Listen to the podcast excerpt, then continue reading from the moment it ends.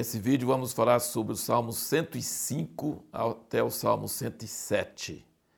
Esses salmos, desde o 103, são salmos maravilhosos, cada um tem um tema, cada um tem uma, um assunto, mas são salmos tremendos, são coisas assim preciosíssimas. E nós perguntamos no último vídeo quais são dois meios ou duas maneiras que podemos ter contato com Deus invisível. Se o Deus é invisível, você não pode enxergá-lo. Então, como que você tem contato com ele? Como que você lida com ele? E uma das coisas que nós vemos nos Salmos é o nome de Deus. O nome de Deus. O nome de Deus na Bíblia é considerado muito importante e Jesus concorda com isso porque diz no Pai Nosso: santificado seja o teu nome. Então, como a gente não consegue enxergar Deus e ver Ele, não tem uma figura, não tem uma imagem, é muito importante o nome de Deus. O nome de Deus era considerado tão santo no Velho Testamento que eles só tinham eh, as consoantes, eles não, não colocavam os vogais, então não era pronunciado, de medo de tomar o nome de Deus em vão. Então ninguém nem sabe como o nome de Deus era pronunciado naquela época, não se perdeu. Então, assim, o nome de Deus é santo, e um dos dez mandamentos é não tomarás em vão o nome do Senhor seu Deus. Então, assim, o que é o ponto de contato com Deus? Nós precisamos, o que a Bíblia fala muito sobre exaltar, louvar, glorificar, santificar, invocar, clamar, orar usando o nome. Quantos verbos usando o nome de Deus? Veja aqui no Salmo 105, ele fala que dai graça ao Senhor, invocai o seu nome, no primeiro versículo. Versículo 3, gloriai-vos no seu santo nome. E depois, é, no versículo 4, ele diz: Buscai ao Senhor a sua força, buscai a sua face continuamente. O 106, o versículo 8, ele diz: Não obstante, ele o salvou por amor do seu nome, para fazer conhecido o seu poder. Deus ama o seu nome e ele faz milagres por causa do seu nome. E versículo 47 do Salmo 106 diz: Salva-nos, Senhor nosso Deus, e congrega-nos dentre as nações, para que louvemos o teu santo nome e nos gloriemos no teu louvor. Agora, é, outro ponto de contato que nós falamos são dois meios. Então, um ponto de contato com Deus invisível é o nome de Deus. E nós precisamos zelar do nome de Deus e glorificar o nome de Deus e, e clamar pelo nome de Deus, fazer conhecidos seus feitos, exaltar o seu nome, gloriar no seu santo nome. Agora, outro meio, é, aqui no versículo 5 do 105, ele diz: Lembrai-vos das maravilhas que ele tem feito, dos seus prodígios, dos juízos da sua boca por isso que a Bíblia é tão importante, porque a Bíblia que nos conta as maravilhas, os sinais e as coisas que Deus fez com Israel. E não é porque Israel é tão importante, mas Deus usou Israel para ser um mostruário, uma vitrine de como ele é. Então a gente não enxerga Deus, ele é invisível, mas nós podemos conhecê-lo pela sua maneira de agir durante a história, pelas coisas que ele fez com o povo de Israel. Isso é impressionante. Dois meios para nós lidarmos com Deus invisível o seu nome e os seus feitos, as suas obras registradas na Bíblia. Maravilhoso isso. Agora, o Salmo 105 também tem um outro aspecto tremendo que fala sobre a fidelidade do Senhor, sobre a sua aliança. Ele diz aqui no versículo 8: Lembra-se perpetuamente do seu pacto ou da sua aliança, da palavra que ordenou para mil gerações, do pacto que fez com Abraão e do seu juramento a Isaque o qual ele confirmou a Jacó por estatuto e a Israel por pacto eterno, dizendo: A ti darei a terra de Canaã como porção da vossa herança. Pensa bem comigo. Estão discutindo sobre a terra de Israel lá. Aquela terra pertence a eles por um pacto eterno.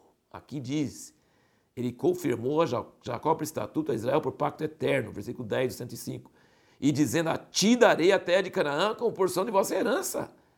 Não é algumas cidadezinhas ali na Cisjordânia que o Israel não pode pegar, que as Nações Unidas estão nervosas. Não, é toda aquela área de Cisjordânia, chama Judéia e Samaria. É tudo dado a Israel por pacto eterno, por mil gerações. Deus lembra disso. Deus não desiste. O seu recede, a sua fidelidade, a sua misericórdia é duradoura e quando ele faz uma aliança, ele cumpre a sua aliança. Isso é tremendo. E aí o salmo vai continuando assim falar sobre a história de Israel. E aí nós vemos aqui umas coisas interessantes. No versículo 16 diz que Deus chamou a fome sobre a terra no tempo de José. Foi Deus que trouxe fome sobre a terra, aqueles sete anos de fome. Deus chamou a, terra, a fome sobre a terra, retirou-lhes todo o sustento de pão. Enviou adiante deles um varão. José foi vendido como escravo. Quem enviou ele, pelo que eu sei na história lá, foi os irmãos dele, com malvadez. Não, Deus enviou ele. A fome veio talvez por causa de uma seca. É, mas é Deus. Nada acontece que Deus não tenha controle. Enviou adiante deles um varão, José foi vendido como escravo. Viriram-lhe os pés com grilhões, puseram-no a ferros, até o tempo em que a sua palavra se cumpriu. A palavra do Senhor o provou, o rei mandou e fez soltá-lo. Então José teve aqueles anos todos presos, só piorando a sua sorte, certamente reclamando com Deus, falando assim, tua promessa e nada, e eu só estou levando a cabeça.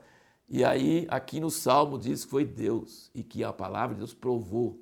Quando você recebe uma promessa de Deus, pode ser que essa promessa demore a cumprir, mas as provações que você passa são o meio que Deus usa para que essa palavra cumpra. Ele diz que ele, os seus pés foram feridos com grilhões e puseram a ferros até o tempo que a sua palavra se cumpriu. A palavra do Senhor provou.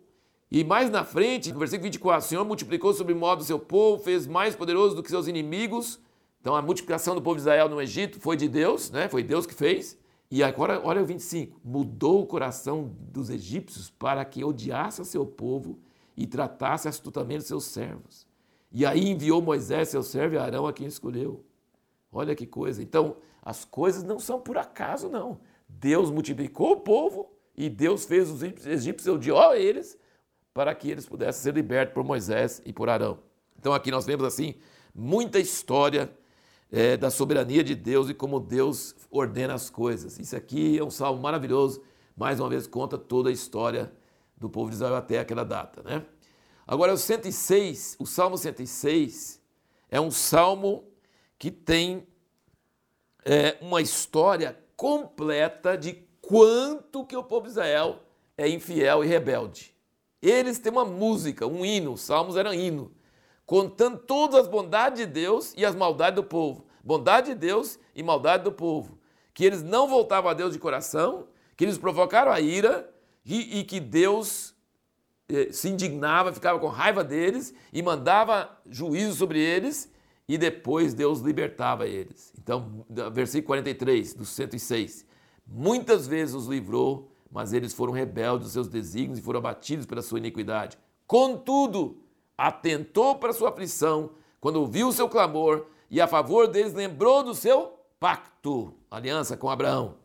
Eles não prestam, mas o pai deles foi Abraão. Eu fiz aliança com ele, então ele lembrou. Eles aprontavam, traíam o Senhor, rebelavam, fizeram bezerro de ouro. Aqui conta todas as coisas que eles fizeram, coisas terríveis. Mas Deus mandava juízo porque ficava com raiva da infidelidade, mas depois via eles sofrendo e tinha, usava de compaixão.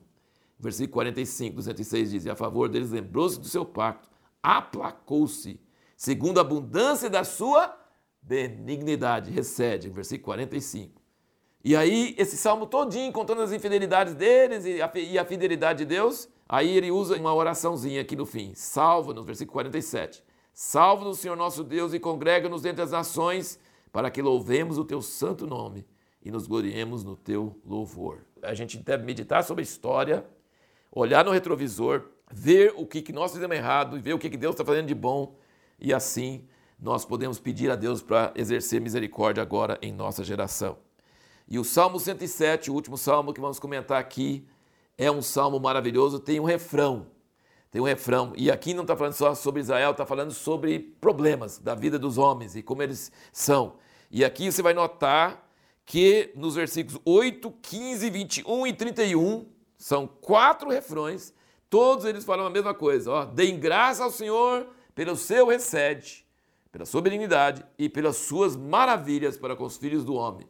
31. Deem graça ao Senhor pela sua benignidade e pelas suas maravilhas para com os filhos dos homens.